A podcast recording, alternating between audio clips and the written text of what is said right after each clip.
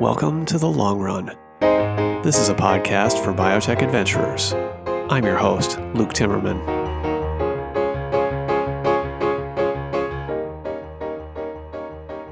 Today's guest is John Wilbanks. He's the Chief Commons Officer of Sage Bionetworks. SAGE is a nonprofit biomedical research organization founded in Seattle in 2009 by a couple of veterans from Merck. Back then, co-founders Stephen Friend and Eric Schadt recognized that no single company's R&D labs, no matter how smart and well-funded, have the same kind of capability as the crowd. So Sage seeks to promote innovations in personalized medicine by enabling what it calls a community-based approach to scientific inquiries and discoveries. As Wilbanks likes to say, he likes making it easy to share things. Now, this is easier said than done. SAGE's mission goes against the grain of the standard business model in both academic science and the biopharmaceutical industry. The questions that Wilbanks wrestles with every day are of crucial importance to anyone who cares about how science gets done, how quickly progress gets made, how people get rewarded for advancing a field. This conversation is a look at some big picture ideas that are relevant to everyone in the biomedical research enterprise.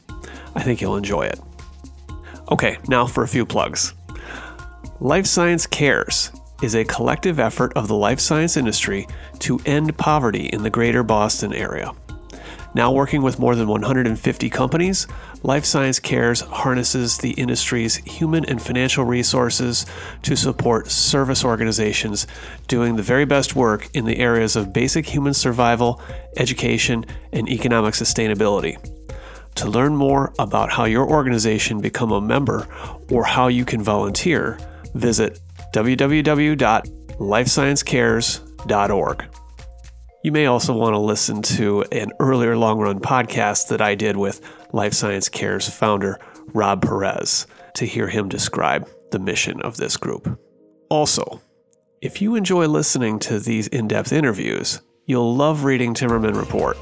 You can subscribe to Timmerman Report for $149 a year per person. Group subscriptions, which include an internal sharing license, are available at a discount. For details, ask me at luke.timmerman at protonmail.com. Now, join me and John Wilbanks for the long run.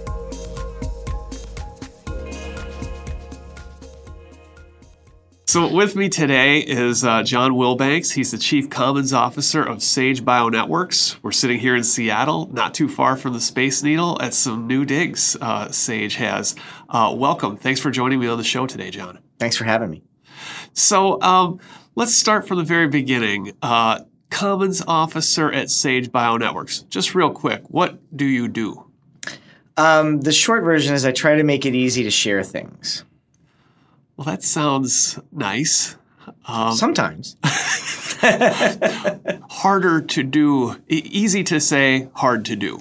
Yeah, that's that's the idea. the The long version is that um, we try to apply a lot of the ideas that Elinor Ostrom laid out uh, in her career as a Nobel-winning um, economist about how re- resource systems uh, operate, um, how things get shared, how communities work together um, and how these sort of commons-based uh, resources and common common pool resources um, can lead to more innovative ecosystems. And she did this work in the natural world, but we see a lot of analogs to it in the digital world, especially in the science world, because uh, in the same way that ecosystems have to lead to crops coming out, right?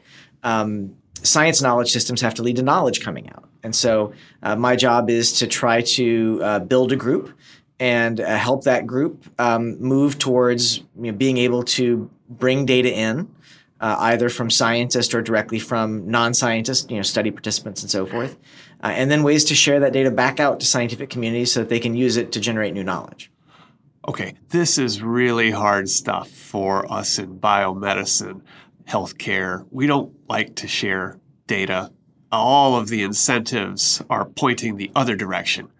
Uh, so this is a real uphill battle. We'll, let's get into uh, we'll get in more of the specifics of what uh, how you're going about this later. But I want to peel it all the way back to the very beginning, a little bit about yourself and who you are and where you come from. So, where, where did you grow up?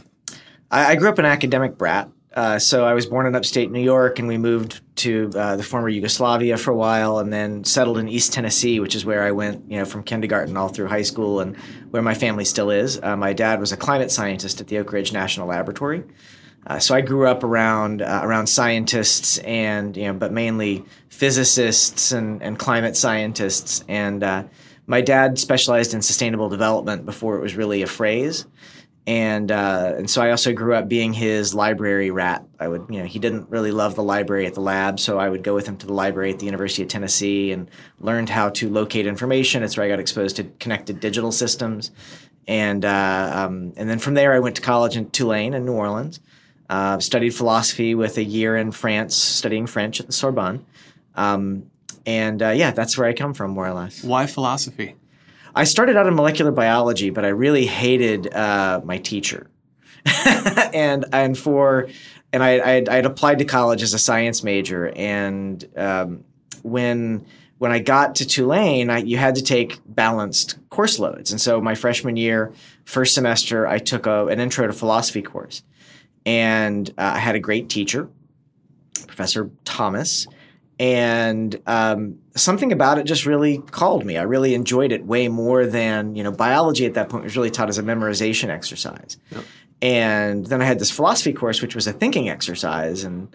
That was just more fun, and so uh, you know, Tulane's in New Orleans, and so during Mardi Gras, my freshman year, I walked into the dean's office on a whim and changed my major.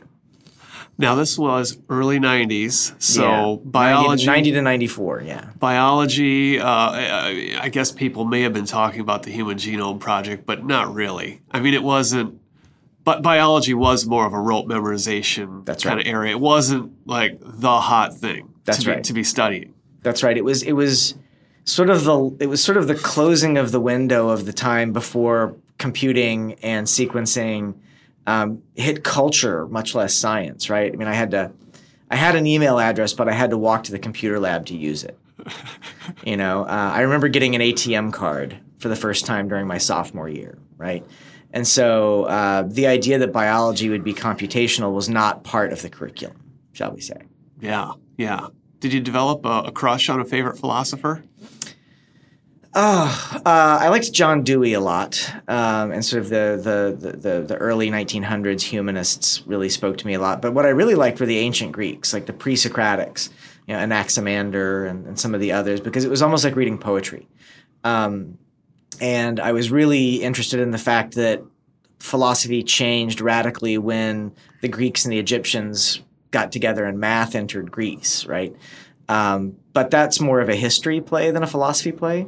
Uh, it turned out I didn't really like doing philosophy. I enjoyed sort of the practice of reading philosophy and talking about it, uh, which is why I didn't wind up going to graduate school. Uh huh. Uh huh. You did uh, end up going to Capitol Hill. Yeah. Right. Working yeah. for uh, Pete Stark. Yep. I wound up that. It took me about a year and a half after I got to DC to get to the Hill. I uh, uh, so I'd been a cook in New Orleans. I'd been a tennis pro during the summers um, during college, and uh, you know, you remember, you remember what it's like. Everyone's, "What are you going to do when you graduate?" And I had no answer. Like everyone else I knew seemed to have an internship somewhere, and they'd had summer experiences, and I had been off having fun and you know boiling crawfish in a blues club. Uh, Companies don't exactly come to campus to recruit philosophy majors who have been cooks, right? Like it's the stereotype is yeah, you know. Uh, the, the, old joke is, what does a philosophy major say after graduation? It's, do you want fries with that, right? and um, and so I got tired of answering the "What are you going to do when you uh, graduate?" question. I just started saying I'm going to go to DC. I had a I had one of my old friends live there. He was graduating from Georgetown, uh, so I knew I could crash. We we graduated faster than they did, so I knew I could crash for a couple of weeks there. And uh, I, I sort of had this faith that I could grind out a job because of the turnover in DC because DC is a very seasonal town as you know elections change. And this is 1994 I'm a Democrat from the South. There were a lot of Southern Democrats in the summer of 94 it was the summer of health care under Clinton. And uh, uh, and so I kind of thought that I would be able to hook on pretty quickly if I went there. And so I went to DC and I made I think 350 or so phone calls to campaign offices and nonprofits in the in the white pages of the actual phone book. And uh, got an internship for Ted Kennedy's campaign against Mitt Romney. Worked there for several weeks um, and got a job at the Democratic National Committee.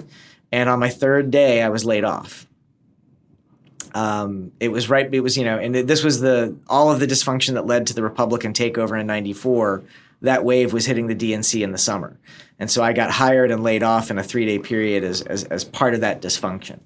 And so I scuffled for a while, and I got a job answering the phones at the Political Action Committee for the Physical Therapy Association. And uh, while I was there, I got exposed to the Stark One and Stark Two Medicare reimbursement laws, some of the work that was going on around um, in healthcare policy. And we worked a lot with Pete Stark's office because he believed in using physical therapy and occupational therapy to lower Medicare and Medicaid costs and extend Medicare and Medicaid to more populations. And uh, when an opening came up for a sort of an outfielder legislative assistant, you know, I applied for it and got it. Huh. Now, what was the big takeaway from that experience? Because it seems to be an important one for you. Um, I learned a lot about the way Congress actually works. I mean, I was only there for a year and a half or so. Um, it was a hard job. Um, but the biggest thing for me is that there was a web server and a constituent mail server. There was a web server at the Physical Therapy Association, which was my first exposure to the World Wide Web. It was the first web page I ever wrote. Um, although I don't think it ever made it to the internet, but it was the first time I ever wrote in HTML. And then when I was working for Pete, um, you know, constituent mail server would go down, and you know, there was there was one woman who could fix it and she taught me how to fix it. And so suddenly I knew a little bit about databases and mail merges. Um, and then I worked, uh, I built more web pages during that time period. I got my first internet account. And so for me, it was, there was this incredible, you know, intense one year graduate program in the reality of federal policymaking. Uh, but also, it was really my first exposure to creating things with technology. Uh huh. So this is the this is the mid '90s internet is starting to gain steam, uh, but we're not yet in the, the full blown dot com right. boom. That, that I still had to use WinSock. If you remember WinSock. no, I don't.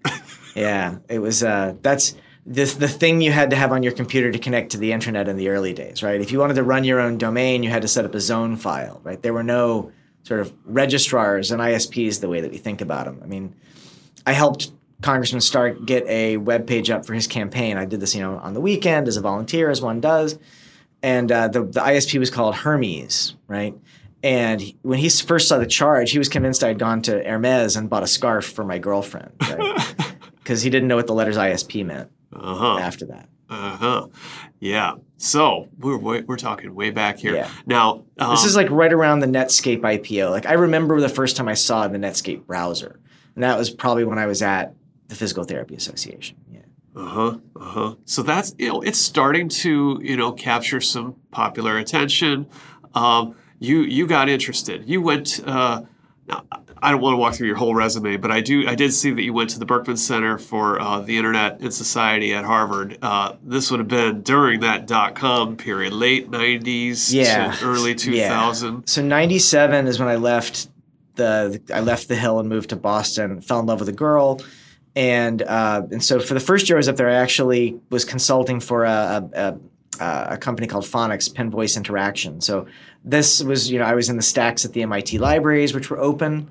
They didn't require an ID, and I was researching all sorts of computer human interaction um, theories around using voice commands, pen commands, early clamshell tablets and uh, and that was a lot of fun. But then they opened an office, and the office was up in Woburn, and I don't know if you know Boston, but I yeah. went from I went from working at home in, in Somerville and going to MIT to like a three bus connection up to Woburn, and um, and so I didn't like that very much. I was having to do a lot of um, networking, like you know hand cabling, Ethernet cables, and RJ45 connectors, and so there's this annual thing called the Big Help in Boston, which is a big fat newspaper full of job ads, or it was in the late 90s, right? Mm-hmm. And I saw this ad for the Berkman Center. Um, and they were looking for someone that appeared to have either a PhD or a JD or both and had run a university.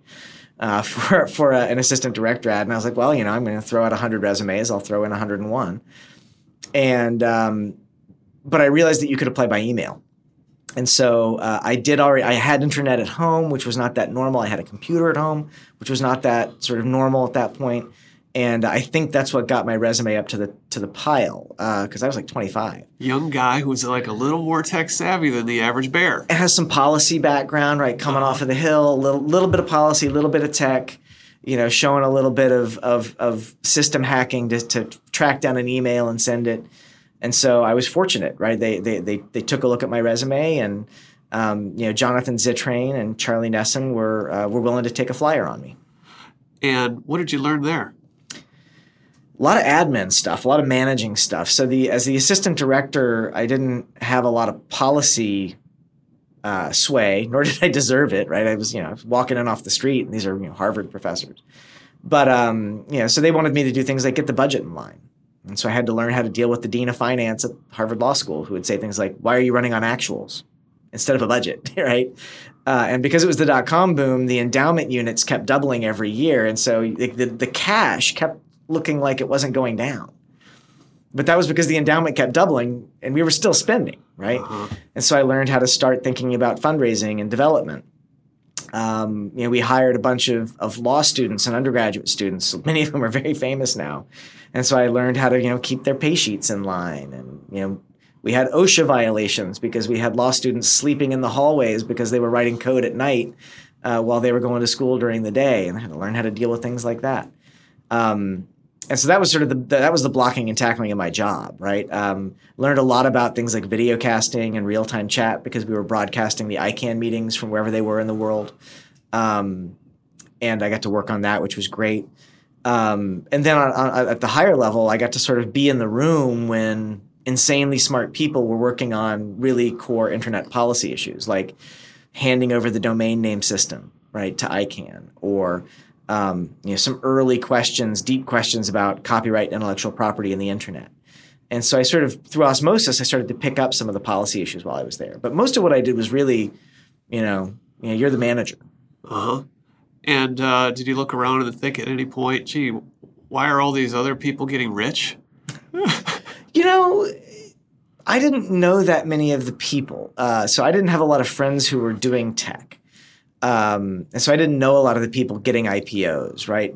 That was, I think that was more Silicon Valley. Yeah. Um, and what I did see is that my girlfriend was a scientist. And so, and she worked at a company that got bought by Millennium. So she worked at LeukoSite, which then got bought by Millennium. Yeah. So like I remember going to the Millennium holiday party in maybe 98, 98 going into 99 and there you know champagne fountains and Gladys Knight and the Pips and you know, it was crazy. Uh-huh. Uh, and I remember thinking, I just can't believe how much money is sloshing around. But it wasn't, you know, I can't, why are these people getting rich? That's just, I didn't see that many of those people. Um, you know, I was kind of lucky in that all the really good technology people already had jobs. And so they were hiring people who could learn technology, and that was me. Um, but, you know, you say that Boston wasn't quite that way. Okay. So how did these these this bundling of interests it, i can see things are coming together for you now at this point. How did it morph into life sciences genomics? Well one of the guys that i who was one of the law students at, at hls Antoun Nabhan um, was a good friend of mine still is uh, and he spent a summer out in Silicon Valley uh, doing one of these summer associateships and came back having seen right the the VC land and the froth and um, and I had been hanging out at the labs at LeukoSite and sort of asking questions like, "What's that? That's a flow assisted cell sorter. What's that? That's a it's an Affymetrix microarray machine." And the the Affy microarray machines, right, the gene expression stuff fascinated me because I'd had just enough biology to sort of understand what was going on. Uh-huh. But the idea that you would have these light brights that would show you if genes were up or down and how much and uh, was really interesting to me. And, and I had, because of the stuff at Phonics, I'd done a little bit of work on acoustic algorithms, noise, de- noise uh, defeating systems, because you have to figure out, like we're talking, what are the words and what's the street noise from, you know, Belltown in Seattle. And so I, you know, was hanging out and I would ask people like, how do you analyze that data? And they were using algorithms that looked a lot like the algorithms we had used to do voice recognition. And one of the problems I had had mentally with voice recognition was that it was not semantic, right? You were just sort of doing, you know, statistical recognition. And my senior thesis in philosophy was on epistemology and semantics. And so I'd say things like, you know, don't genes do stuff? Don't you want to sort of account for what the gene does when you analyze the microarray? And they'd be like, yeah, we don't know how to do that. And so I've been sort of playing around with what would it look like if you had semantic representation for what the genes did that you added to the statistical representations to do microarray analysis. And um, you know, Antoun came back. We would hang out, right? We would drink coffee, we would drink beer, we would eat sushi, and before I knew it, we had written a business plan. And you know, one of the people who sat in the hallway said, "Hey, you should talk to my dad. He's an investor." And the next thing you know, like it being the late '90s, like literally, th- this is the thing about sort of privilege and, and systems is if you're sitting at Harvard and you have that kind of idea, like you can just be kind of talking bullshit and someone will show up and give you a check right and it's and i don't want to exaggerate it but it wasn't that far right i had like three meetings and suddenly i was the ceo of a startup company and now it's like okay i really got to do something yeah it's oh shit right like um and uh, and so so we, we we started a company built around the idea that you could use you could add add in semantics to represent the knowledge and make the knowledge computationally interoperable and that you could use that to do uh, array data interpretation. And right around the time we started, and we got you know uh, about a three quarters of a million dollars in, a, in an angel round. And right around the time that we were on the edge of getting to market, like five or six open source software packages for array analysis flooded the market. And so we pivoted, we, we sort of focused on the semantic aspects, uh, realized pretty quickly that um, it didn't matter how good your knowledge architecture was. There wasn't enough knowledge to architect to, to have anything successful, right? It's, it's an echo of what we'll talk about for today, which is that the biological complexity is so vast that even really good knowledge architecture just illustrates how little you know. And so we started using the tech for database integration, back-end sort of knowledge management, which is what worked, right? So we had some good tech for synonym disambiguation. So P53 has you know more than 90 synonyms or it did then uh, and you'd have files attached or knowledge attached to each synonym but you would one query wouldn't resolve them all and so we sold that to biotech and pharma companies and you could sell it because there was no free open source alternative Right. There was no free open source alternative. And we were actually building this all out of open data. We were building off the NCBI databases. What we would do is take them and then basically integrate them all into one big semantic graph right? And this is in like 03. This is way before there was graph stuff available from Amazon or, or anybody. So we had to build our own grid in a closet about the size of the room that we're sitting in now. And that grid had to run for 25 consecutive days to build the graph. Huh. Uh, we only built it a few times, I think over three years. Um, and uh, but what it was good for was backend, right? It would it would let you sort of query one synonym and get all the data related to all of the synonyms, and that was the utility that it had. But uh, you know, this is you know by 2002, this is what we're doing, and uh, by 2003, like half of our customer pipeline's going out of business. That was a uh, a downswing. Yeah, in, in yeah. and it was a bio, yeah. So, so post genomics hangover was was uh, was going on then. People right. said, "Wait a minute, we were supposed to get cures magically. Now that we've got the human genome sequenced, where are all the cures?" Well, this is a pattern. Yes. This is a pattern we're going to see, right? And uh, so yeah, the customer pipeline started to dry up, um, even though we were having success. And so our our investors, you know, uh, had gotten in our our our profession, our venture investors had gotten in because they they the idea was that bioinformatics would get you biotech returns at software prices. And uh, once that became evident that it wasn't going to be true, that the vendors to biotech were having a worse crash than biotech. Yeah. Um, and so they uh, they they started putting us up for sale, and we wound up merging with another small company called Genstruct up in Boston, um, which did sort of small world modeling. You would take a bunch of observed molecular changes and then use the literature and the data to to annotate it, and um, and then you would say what are the most plausible explanations for the changes based on the small world of knowledge. Um, and so yeah, we, we we sold it to them. We didn't make any money. Uh, but we had sort of an honorable exit.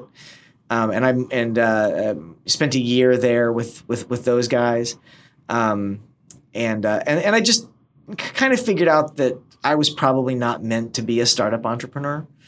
Um, Why is that? It's a hard job, and it's hard to raise money and spend money and build value. It's even harder to get the check back with another zero on it, and there's just there's a certain piece of that that just didn't really appeal to me. Um, I loved a lot of the things about it, but I, I didn't like, you know, honestly, the privatization of it was hard for me because it's not my instinct. I sort of, you know, there's a reason I went into government, and there's a reason I've worked in nonprofit and academia so much. And although it was a, it was a great experience, um, the entrepreneurs who wind up making money for their investors have a degree of obsession with returning value that just wasn't there for me. Uh-huh. You know, uh-huh. I wanted to create value, but it's the, the obsession with capturing value is what distinguishes a lot of the really successful entrepreneurs from the less successful. Yeah, yeah. Journalists uh, can relate. Yeah. Creating value, capturing it is the harder part. Yeah, and, and you got to be obsessed with capturing it because the the good ones capture almost all of it. yes, yes. So you decide you want to create value and you become an open source guy. Yeah. Uh, at, at, uh, was this when you went to Creative Commons? Well, I spent sort of a year between that at the Web Consortium, uh, working on the Semantic Web team for Tim Berners Lee, uh, helping start the Semantic Web for Life Sciences project. So there's you know Eric Neumann, um, who had actually when he was at Beyond Genomics was my was my first customer at my company, and and he was helping get this off the ground. Andy Palmer, who was at um, Infinity Pharmaceuticals, Eric Miller at the Web Consortium, Danny Weitzner. You know, they were looking around and saying, you know, if if this works from a knowledge management perspective on the back end for pharma and life sciences, maybe this is a place to get new members into the World Wide Web Consortium to care about the web. And it was the early days of semantic web when everyone thought it was going to sort of, you know, be everybody's new bicycle. And so I spent a year there sort of helping recruit some uh, companies to come to workshops, helping stand up a working group. Um, and uh, and during that was when Creative Commons uh, decided they wanted to start a science project, found some money, and I knew everybody from because it all again Creative Commons has started at Berkman. Right around the time I was leaving Berkman was when um, the the Eldred versus uh, Reno decision, Eldred versus Ashcroft decision came down, um, and and Creative Commons was sort of born out of the ashes of that Supreme Court decision. And uh, so I knew a lot of the people involved. I, I knew them on a personal level. I knew them on a professional level. And, uh, and it was just a really fun opportunity to go back and work with people who I loved and, uh, and work on something that seemed like it took what I had been doing, but let me do it in a business model that made me feel better and was more fun. And what was the business model? Nonprofit, right? It was nonprofit advocacy, really. But you know, Creative Commons is fundamentally a uh, has has always been a product organization, which is not traditional nonprofit. Right? They say the traditional nonprofit would say you should license your copyrights openly, and Creative Commons is like here are licenses that you can use to do that. They are machine readable. They are human readable. Um, and it was a really interesting. It was always fascinating to me the way that that worked, and so the idea that we could take that concept into the sciences and say, all right, like where are all the places where sharing might help. And so, um, and the original sort of grant was looking at, you know, patent thickets and patent licensing and patent pools, but also at things like biological materials, right? Databases, open access to the scientific literature. And so it just seemed like, you know, I had interacted with all of those things at, at my company, right? Except for the, the actual biological materials, right? But we had dealt with patent thickets right? We had dealt with trying to integrate, you know, the hundreds and hundreds of open databases and make them usable. Um, I had seen how easy it would be to privatize the integration layer, right? Because if you, you could imagine if you had the open databases, but somebody privatized the integration layer and then patented it, you would really hamstring the utility of the open databases. Um, you know, we had been at the company that bought us. We had to we had to uh, for every time we built one of these small world semantic models, we ran into paywalls for literature. So I had seen firsthand all of the places where a good entrepreneur gets beaten back by the fact that the sort of the knowledge commons of the life sciences was badly structured. Structured. You run into other people's business models, which That's they right. will fight very hard to defend. That's right. So so I was really interested in the idea of you know so much of the life sciences knowledge space is pre-competitive because you, know, you make your money on the intervention, which is not knowledge; it's you know a physical thing, right? It's a drug. Uh, you know, at that time, a small molecule, right? Um, so you know, it seemed like there was this room to run where you could say, well, maybe we can really rethink the whole sort of life science knowledge space as a commons.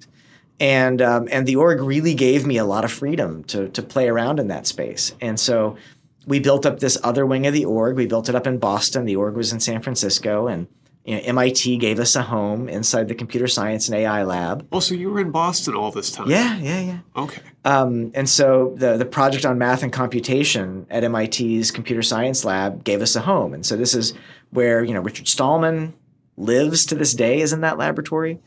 Um, a lot of you know it, it, goes back to the 50s it was this wonderful like intellectual lineage of computing and open source and um, and science. And so it was this incredible sort of place to hang out and work. And so we grew and we ran that for a while. And we actually recapitulated some of that database integration technology using open source semantic web approaches. We did a lot of work on being an advocate for open access to literature, but mainly so that you could build search engines and do you know more accurate processing and text mining of the literature. Uh, we worked on we did a, a massive project on materials transfer agreements that no one ever used. It was a great project, but like we ran straight into the incentive problem that no one was going to share what was in their fridge, right? Um, we did a patent licensing project with Nike that you know erupted in sustainable sustainable technology sharing. But in the end, you know, it was it, it, it started to get obvious to me that advocacy and even product advocacy in the sciences only goes so far. Um, and if you really want to create change, you've got to join a science organization and you know develop a multi-year approach to say, are we going to actually implement these things, and will they be better or not? If you enjoy listening to these interviews with biotech newsmakers, you'll love reading Timmerman Report, my subscription publication. You can subscribe to Timmerman Report for $149 a year per person. More than 60 pharma companies and universities have gotten group sharing licenses. For details on a group subscription, ask me at luke.timmerman at protonmail.com. And Life Science Cares is a collective effort of the life science industry to end poverty in the greater Boston area. Now working with more than 150 companies, Life Science Cares harnesses the industry's human and financial resources to support service organizations doing the very best work in the areas of basic human survival, education, and economic sustainability. To learn more about how your organization become a member or how you can volunteer, visit Lastly, are you planning a conference, a team building event, or a leadership retreat? I've developed a presentation based on my Mount Everest summit expedition earlier this year. I'm sharing this experience over the coming year through a select number of company talks. These Everest talks feature gorgeous photos from the world's highest mountain, along with lessons on leadership, teamwork, and what it takes to overcome adversity to achieve the really big goals in life. Interested? ask me about an Everest talk at luke.timmerman at protonmail.com.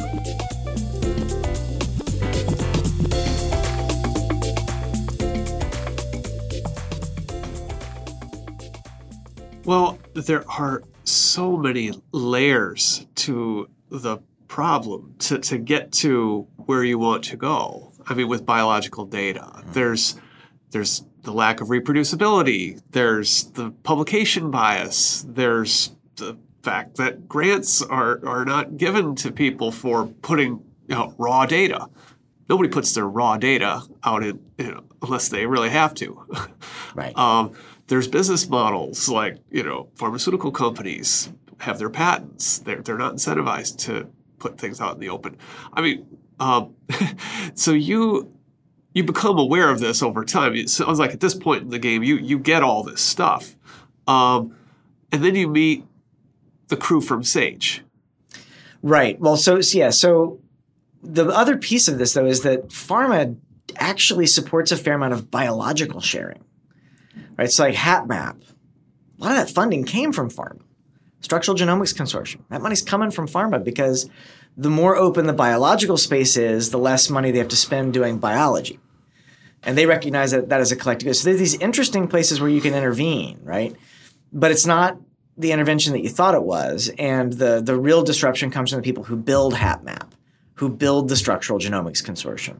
Do they have funding? Do they have incentives to do so? Well, and just and just, but th- it's because they're in the arena. If you're sitting on the side telling people what to do, right, then everyone's incentives sort of grab them. But if you jump in and actually say, "We're going to do the science this way," and we're going to show you that it's better, then that's where you can actually really get there, right? Because we had some good successes. You know, we got uh, at any rate. Um, but yeah, so it's it's what it's 2009 at this point, right? Obama is in office.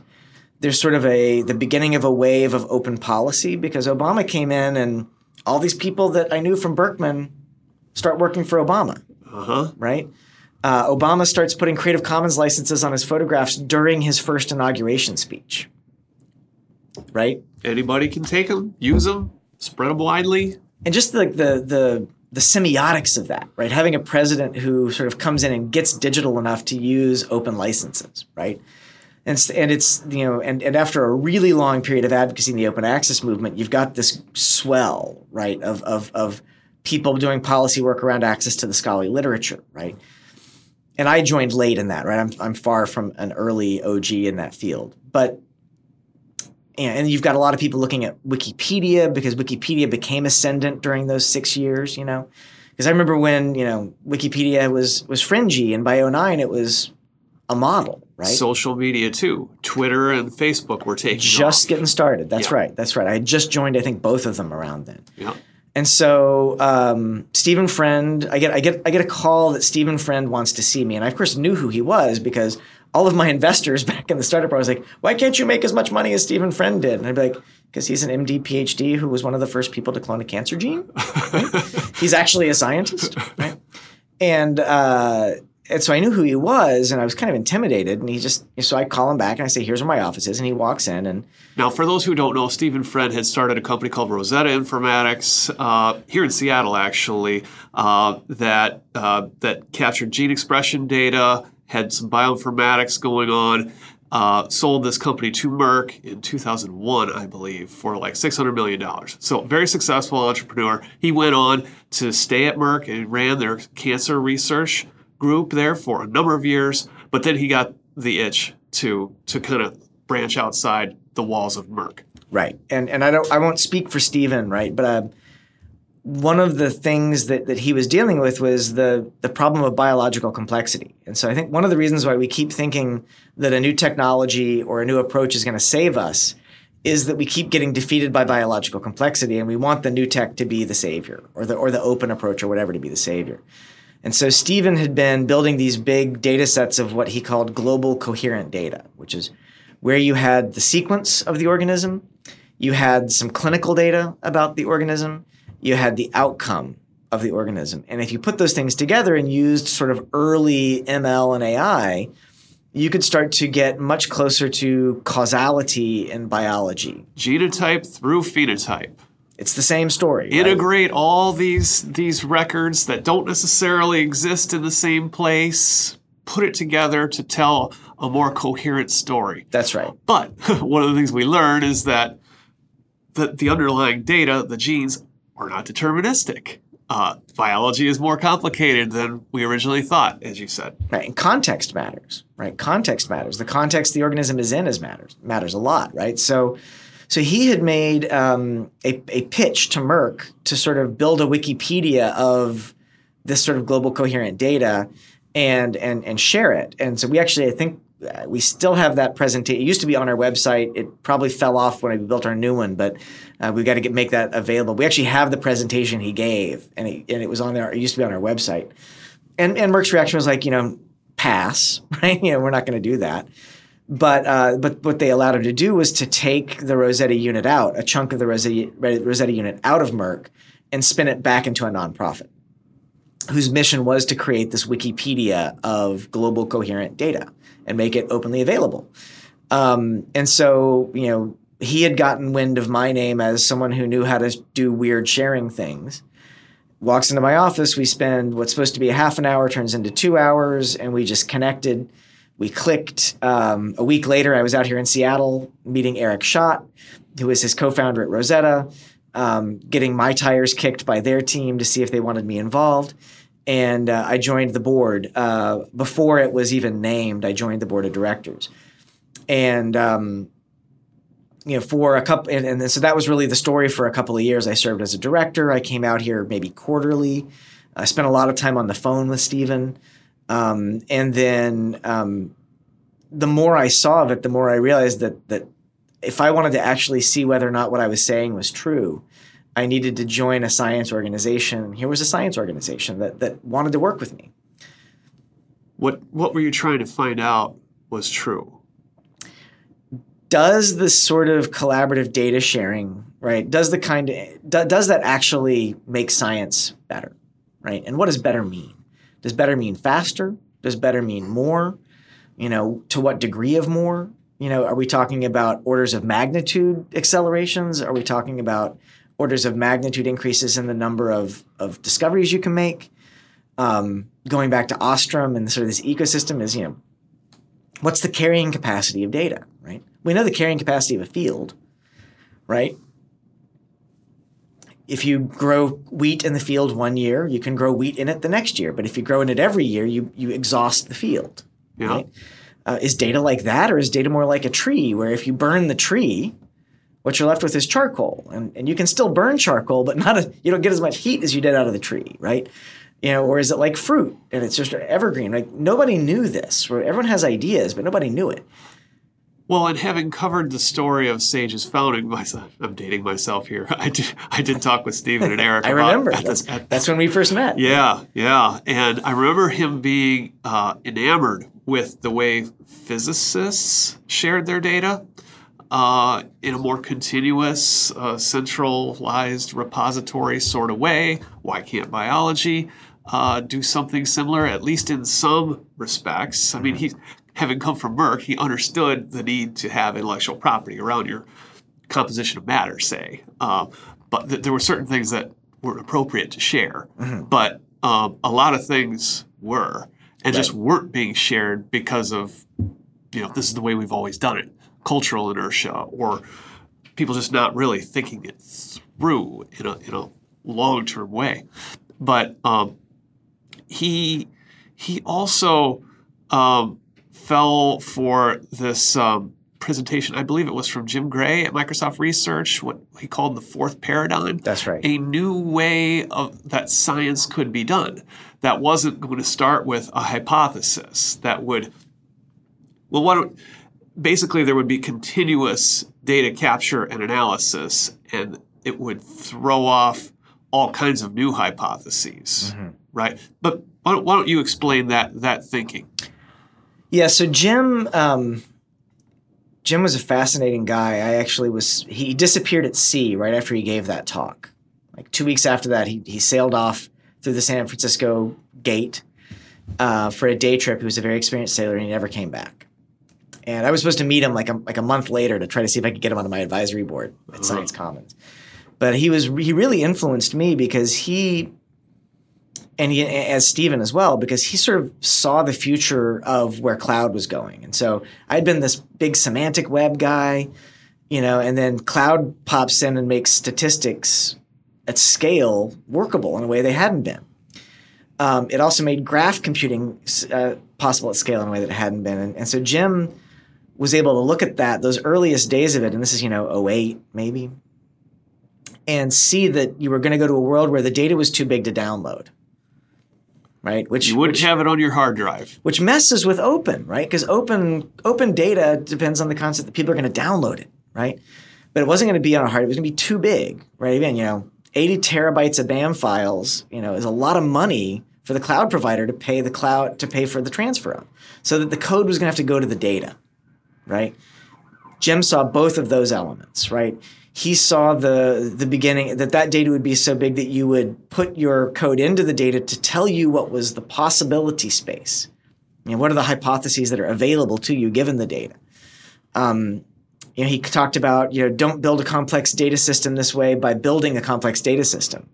Go from working query to working query. Start with 20 queries that have to compile and then do 20 more that don't break the previous 20. And if you do that, you're going to wind up with a data network in the cloud that, that, that is successful. But if you start by saying, let's build a data network, you'll fail, right? It was brilliant, really. Um, and and so Sage, in a lot of ways, built towards that from the beginning. So like our technology has been built towards the cloud, right, from a very early day.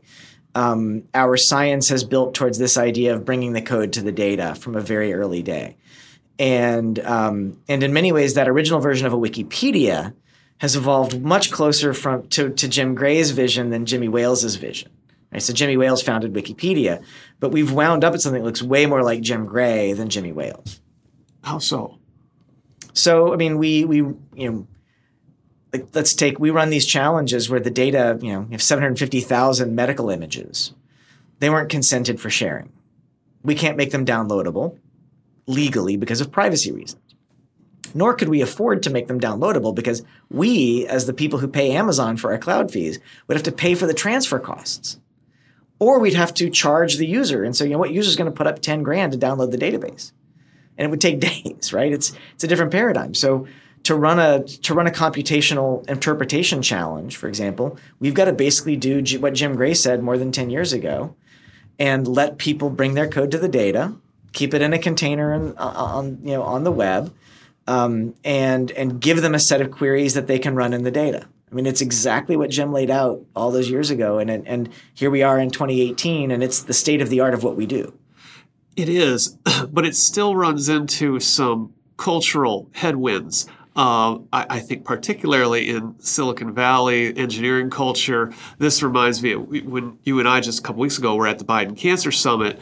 Uh, you made a remark at a data sharing breakout session where I was at about how you can't just take one big data set and merge it together with another big data set and magically think cures will come out be, because big data just doesn't work that way here in biology. It has to it has to align properly. I mean, but that that mindset you find quite prevalent. I, have I've seen this myself many times that in tech audiences where well all we need is more data, more more data will will give us the answer, and it's just not.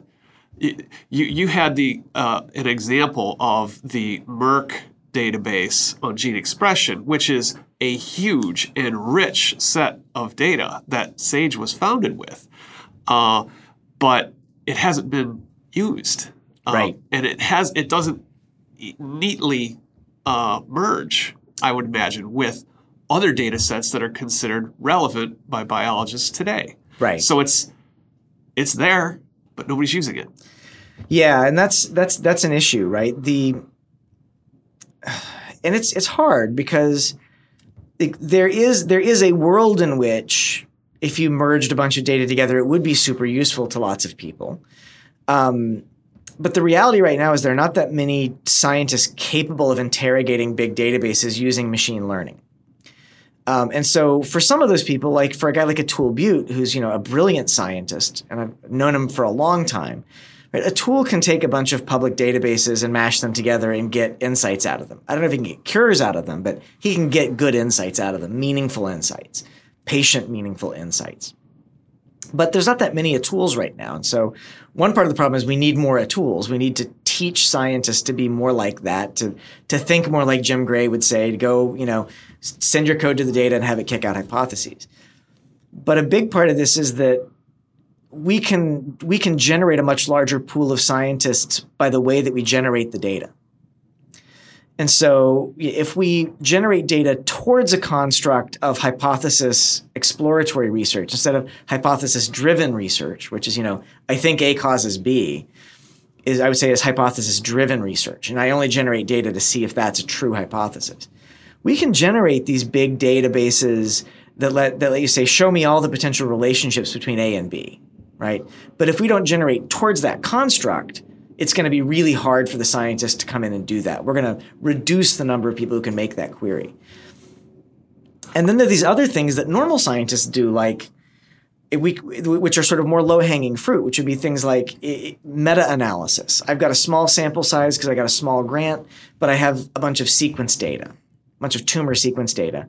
If I can get other tumor sequence data that was generated the same way from other places, I can drastically increase my sample size. That's doable, right? But it's it's engineering these shared data resources toward the scientific construct instead of doing it as this abstract munging and hoping for success. Yeah, I think the phrase you used is the, the field of dreams. Yeah. Uh, yeah. that doesn't work. It doesn't work very well. And right? for those who are unfamiliar, this is a pop culture reference to the movie. Again, an old one. We're dating ourselves, but if you build it, they will come, and and it will be magical. Right, and and and this is where, and again, in the background of all of this is a you know the the open access to the literature movement having an enormous amount of policy success and beginning to connect open data to it. That's all happening through the you know the early parts of this decade in the 20 teens is a growing movement um, to push the Obama administration to open up scholarly literature and taxpayer funded data. And so what you have now is you, you we do have a, a lot of policy now that sort of says if you got taxpayer money, you have to file a data sharing plan.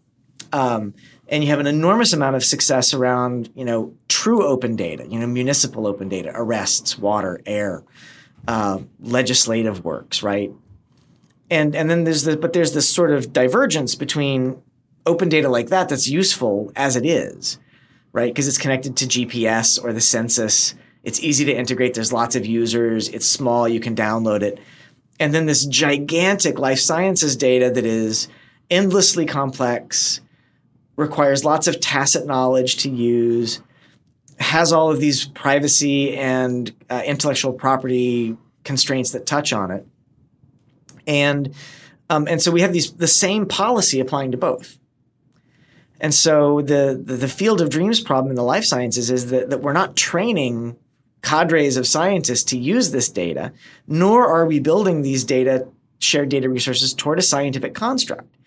And that is just limiting their utility, right? Because your average scientist is worried about her R01 grant from NIH, right? And R01 is the traditional sort of early career investigator grant.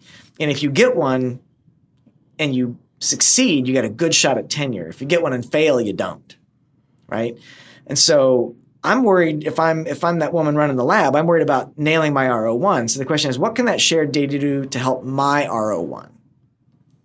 Not, I'm going to go burn six months exploring that public database and not work on my R01. And so you're back to this incentive mismatch. And it's not an IP mismatch or an anti sharing mismatch. It's, I've got to nail that grant to the wall. And so going and exploring and doing Jim Gray stuff in that data takes me away from this very reductionist grant that I got funded. Right. And then you got to get your publication. That's right. And you get your publication by not by putting your findings out there before publication. you don't you don't give away your scoops. Right. And and and then after you publish, right, then the policy kicks in and says now you need to share the data from that. But, you know, at that point, you know, the publication often comes out after the postdoc who worked on it has left the lab and nobody there really understands the data well enough to mark it up, right? To make that tacit knowledge explicit knowledge so that, you know, Luke can come in from the outside and use that data effectively because it hasn't been shared towards a scientific construct. But you guys, one thing that you said that I think resonated there at the Biden Cancer Summit was starting with the query. Like, sort of like basic customer relations, really. What do the scientists want to know? And can we eh, build a set of data? Can we compile it somehow and put it out there in a way that's relevant and accessible for their scientific questions of the moment? Right. So so this is this is Jim Gray 101, right? Like what are the classes of queries? Right. So so Jim would you know Jim's sort of theory is give me a specific query. But I think the lesson that we take away from it is what's what's the class of query, right? Because then you can say I'm going to go get classes of data for that, and I can keep adding data for that. And so, you know, one class of queries is meta-analysis. Use other people's data to increase the sample size available and the power of my of the analysis for my data. And that aligns with the incentive of you know getting my R01 and, and, and succeeding. You know, another one is triangulating, right? So if I've got a hypothesis that's coming from genome space about right the relationship of these specific you know variations to health, well, if I can find traces of that in EHR space, it's way more likely to be true than if it's only present in one of the two data streams. And so those are the kinds of classes of queries that you can build towards. And then you can say, you know, we want to keep people depositing data of these classes into these systems, and then they get better and better at serving up meta analysis and triangulation services. And suddenly people are using shared data resources, and it's not a field of dreams anymore. It's you've got a job to do in your lab, but these data resources out here help you do that job. And then the policy says share your data into those resources, and suddenly we have something that's actually all coherent. Well, and it sounds like you're you're making something here, ideally, that will get us to go from this phase of just generating data and dumping data into databases, layering in some context, working your way up the tree from you know data to information to knowledge to wisdom, as I think right. you've said earlier. And we, we that, that's a long, hard road. We're, we're I think we're still very much kind of low on the ladder. Well, this is really about the data to information transform, right? Yeah. And, and to be, I want to also be clear, like this is what I'm talking about. This I'm talking about reusing data that was generated for traditional science, because that's that's where there's a field of dreams problem, in my opinion, is the idea that that Luke makes data in Luke's lab for Luke's purposes, and that by sharing it, like magic happens, right? And that's where I think you know sh- sharing towards that query-driven science construct is the answer, not a field of dreams. It's very different to run a project like a Cancer Genome Atlas, right? Or the Accelerating Medicines Partnerships, or the All of Us Research Program, right? And disclosure, we're involved in all of those, so I, I have a bias in favor of them, obviously. But that's where you're build, you're literally generating the data for other people to analyze. All of Us Research, by the way, seeks to sequence 1 million genomes, NIH funded program, and it's supposed to be super duper diverse, like Right. full picture of America. That's right, and and full EHRs, and you know, and a physical exam, and blood, and urine, and wearables, and connecting in social determinants and environmental data. I mean, it's this is going to be the Framingham cohort for the 21st century, right? Yeah. And so that's an endlessly useful giant database. But it's going to be useful because it's built for other people to analyze. Those of us building it are not going to be the people who are the primary users of it. And so that's where I think you can have you can have a lot of success with a more field of dreamsy approach because you're not just building it and then they come. Like you know, in Field of Dreams, right? Going back to the movie, they build a, a baseball field in a cornfield and there's no seats, right? And so it's kind of it's not particularly likely that people will show up and go to the games at the cornfield, right? But you know, if you got a baseball team in a stadium with beer and hot dogs and you know childcare and all you know all of the modern things at a baseball game, people will come, right? And so that's there's a big difference between those two approaches. And so we need to have an understanding of data sharing that's nuanced enough to say, well, are we going to be reusing data generated in the course of regular science? And what's the process to make that shareable and useful? Versus we're going to generate, you know, public atlases and maps and resources specifically to let other people do work. And both of those approaches can work. The key is to not mix them up. You started by saying, I like to make it easy to share things. Yeah, Um, making things easy is hard. and I think uh, I think we've made that pretty clear. Your your co uh, co leader on that session at the Biden Cancer Summit, Anna Barker from Arizona State. I think she had a great comment. I'll quote her. She said that data is entropy until it has context, and we want to create information, but we can't do it without context, and we're falling way behind in medicine. And I think uh, the things that you're talking about here are about providing that context, help us move a little further up that ladder toward understanding what, what all this complex biological data actually means. and, and there's some there's some really interesting things emerging now about how that works, right? That so take uh, Accelerating Medicines Partnership, which is uh, NIH is working with pharma, right? So it's like half and half funding wise to look at complex spaces that where where drugs have been hard to get at, right? So we're involved in the Alzheimer's disease AMP, right? So AMP AD. And the idea was we're going to fund these labs, they're going to work together, they're going to collaborate, they're going to each take a radically different approach to target discovery in Alzheimer's. And, um, and they're going to share data with each other, and they're going to share data with pharma and the NIH. And, um, and that's going to lead to these sort of second order knowledge products that, that pop out of the open system. And what you see is that um, that does happen, but in many ways it happens because they're all working on the same tech platform with the same steward, which is Sage, right? So the labs don't wind up making the second order knowledge product. Sage winds up making the second order knowledge product. So we have this, this search engine called Agora that sits on top of AMP-AD, which shows you all of the community evidence for each of the targets that came out of the work, right? Which of those targets have been voted on by the community of scientists as being most likely to be good or bad, right? It's basically a community ranked wall of targets for Alzheimer's disease with all the evidence and networks around it that you can go in and, just search and immediately see if, at your fingertips all the stuff that's available. But it didn't emerge organically. It was something that we had to build as the platform steward. And that's a really fascinating thing because now you can actually fund lead discovery against those targets. Right? You start to so we've made that jump, but it didn't happen organically. It had it happened because those labs worked in a common technical framework with a common steward and it was open enough that we could build this this this interface to it. Because what people really wanted was not the raw data, they wanted the interface to it. Well, and somebody needs to build it and not just have standards, but um, adhere to the standards. Yeah, maintain it. Yeah, yeah. It's not super glamorous uh, in, in most days, I would imagine. Right. Well, and, and and think about it. Another element. This is why governance is so interesting to me. Is you know if you make it open data, then the internet is kind of the governor, right? Uh, as long as the file is on the internet, it's available and open and the governance is maintained. And so there's this concept that lots of copies keep stuff safe, right? But if you've got data in a cloud and the company or the nonprofit that runs the cloud goes bankrupt and turns off the servers, it's gone, right? And so it creates this unique importance to think about corporate governance as a as a really important element of the whole sharing ecosystem.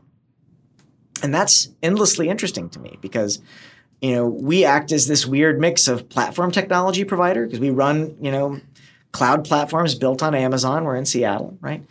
Uh, we run a collaboration platform. We run a mobile applications platform. We run a challenge platform.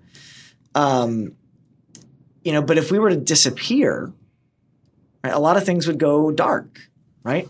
So what's what's our corporate obligation as a nonprofit? What's our governance process to do that?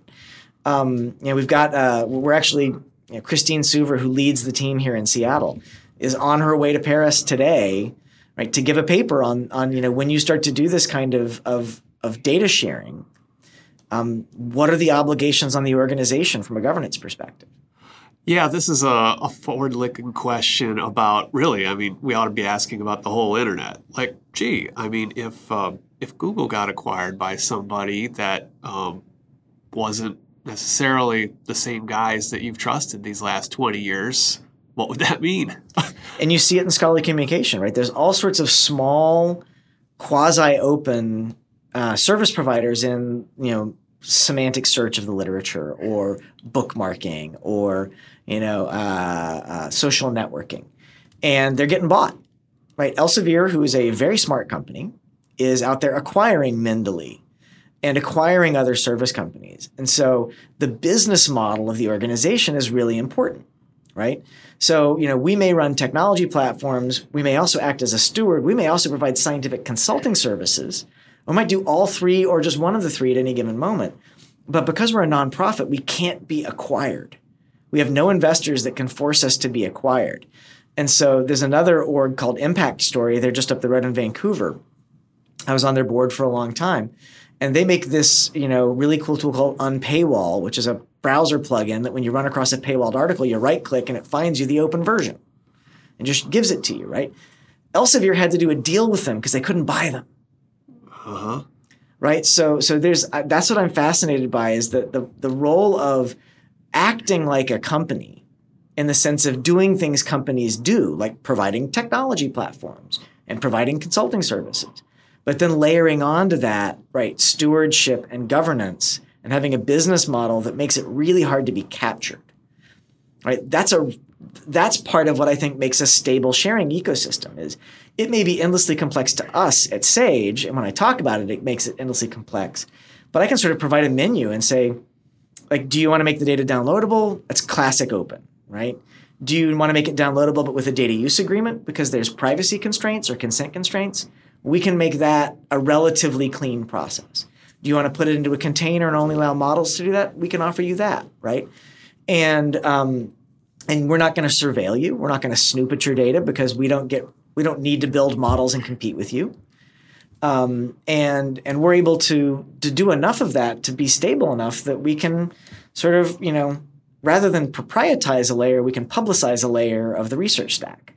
The average user doesn't want to deal with any of this stuff going Absolutely on behind the scenes. not. They, they want it to be as frictionless, to use the Silicon Valley term, as possible. That's your job to try That's to right. make it easy, like That's you right. said at the very beginning.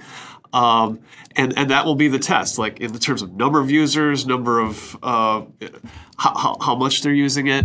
Um, that'll that'll be your measurement o- over time. But but last thing, John, before I know we have to wrap up pretty quick. We haven't even talked about artificial intelligence, machine learning. I mean, do you think that there's a point in time when that will rise to the fore and become a lot more useful for analyzing a lot of, of these shared data sets? I do. I mean, there's just too much for hypothesis driven analysis of this.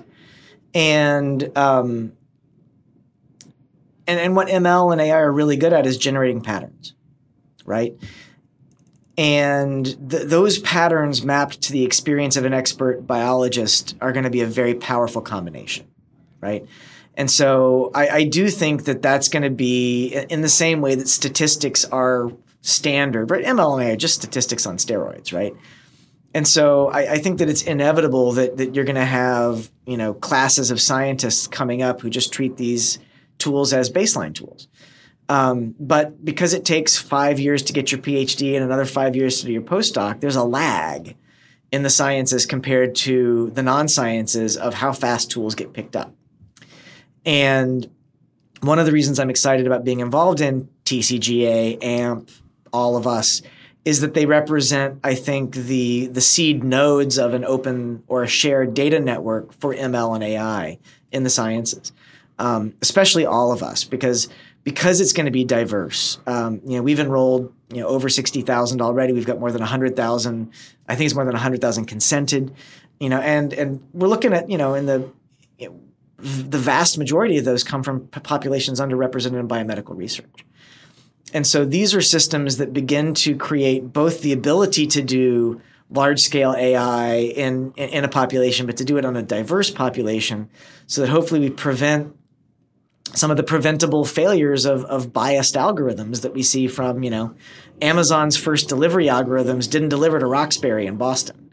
Right. And they didn't look at race, they looked at economics, but economics and race are very tied, right? And so so so I think that's where this goes, and that's why we spend a lot of time working in those early spaces. Is if if you can make those shareable enough, open enough, governed well enough, but also diverse enough, right? We can maybe head off some of the problems that we have in culture with AI uh, at the pass in the sciences. If you put in bad or incomplete data for starters, you're going to bake in some very serious problems. That's for- right. That, that are going to be very hard to undo. That's right, because the algorithm the algorithms get trained and learn on the first sets of data that they see. And it's much harder to get them to unlearn those patterns than it is to get them to learn the right patterns from the beginning. You think we're going to see this fourth paradigm, this continuous learning? Uh, you know, I, we're in our mid 40s. Is this going to happen in our lifetime? I think so. Uh, I mean, I actually mean, you know, I, I wrote a piece in the fourth paradigm book actually where I, I agreed with Jim on this whole concept of hypothesis driven research, but when people think about paradigms, they often think about Kuhn, right? Structure of scientific revolution, where the, the paradigm sweeps away the old one. And so, for reference, the other three paradigms I think were observation theory and simulation, right? And then you have you know hypothesis uh, or data driven was the fourth one.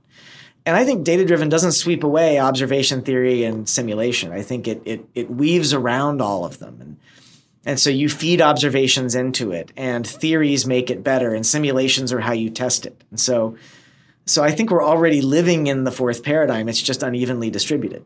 And and the real task of the next decade is to make it fair, right? Both in the data sense of, you know, fair, but also in the social justice sense of fair um, and to make it accessible enough that more scientists use it and that more people become scientists in the same way that you know I became a web developer without being a technologist. You know, I think I think patients ought to be able to ask questions and go from query to query, not just researchers. And so That's to me the task is right now we're building a system for a very elite set of users. And if we can do it right, and we can vastly democratize who those users are. Well, John, we've talked about a lot of stuff here. Um, next time we talk, let's talk about uh, you know how to fix the internet in, in general. I can get you somebody else for that. Thank you. Thanks, for, thanks very much, John. Thanks for being on the show. My the Long. Run. Thanks for listening to The Long Run, a production of Timmerman Report. Pedro Rosado of Headstepper Media was the producer and editor. Music comes from D.A. Wallach. And thanks for listening. If you're interested in sponsoring the show and getting your name in front of biotech thought leaders, send me an email at luke.timmerman at protonmail.com. See you next episode.